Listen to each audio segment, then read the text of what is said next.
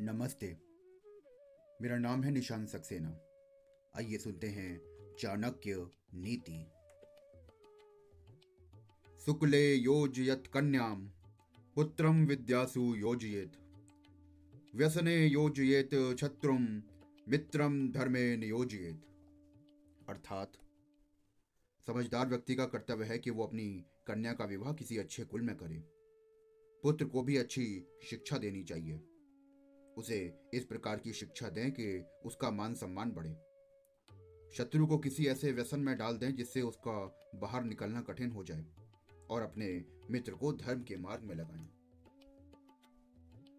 प्रत्येक माता पिता का कर्तव्य है कि वो अपनी पुत्री का विवाह किसी अच्छे परिवार में ही करें।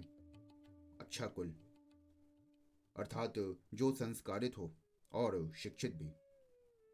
उन्हें चाहिए कि वो अपनी संतान को विद्वान बनाए। ताकि उनका अपना कुल भी गुण संपन्न हो। शत्रु के संबंध में व्यसन की बात आचार्य ने जिस प्रकार से कही है, उससे प्रकट होता है कि वो कितनी दूर की बात सोचते थे।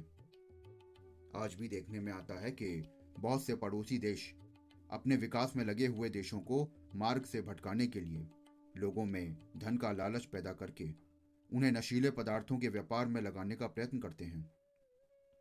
आज पहले सी परिस्थितियाँ नहीं रह गई। परस्पर युद्ध की संभावनाएँ बहुत कम हो गई हैं।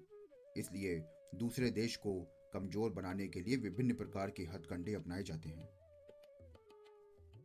नशे की लत में एक बार फंसने पर निकलना कठिन होता है। व्यसनी व्यक्ति मानसिक रूप से कमज़ोर हो जाता है। और ऐसा शत्रु यदि जीवित भी रहे तो अंतर नहीं पड़ता। मित्र को सदैव श्रेष्ठ कार्यों की ओर प्रेरित करते रहना चाहिए। धन्यवाद।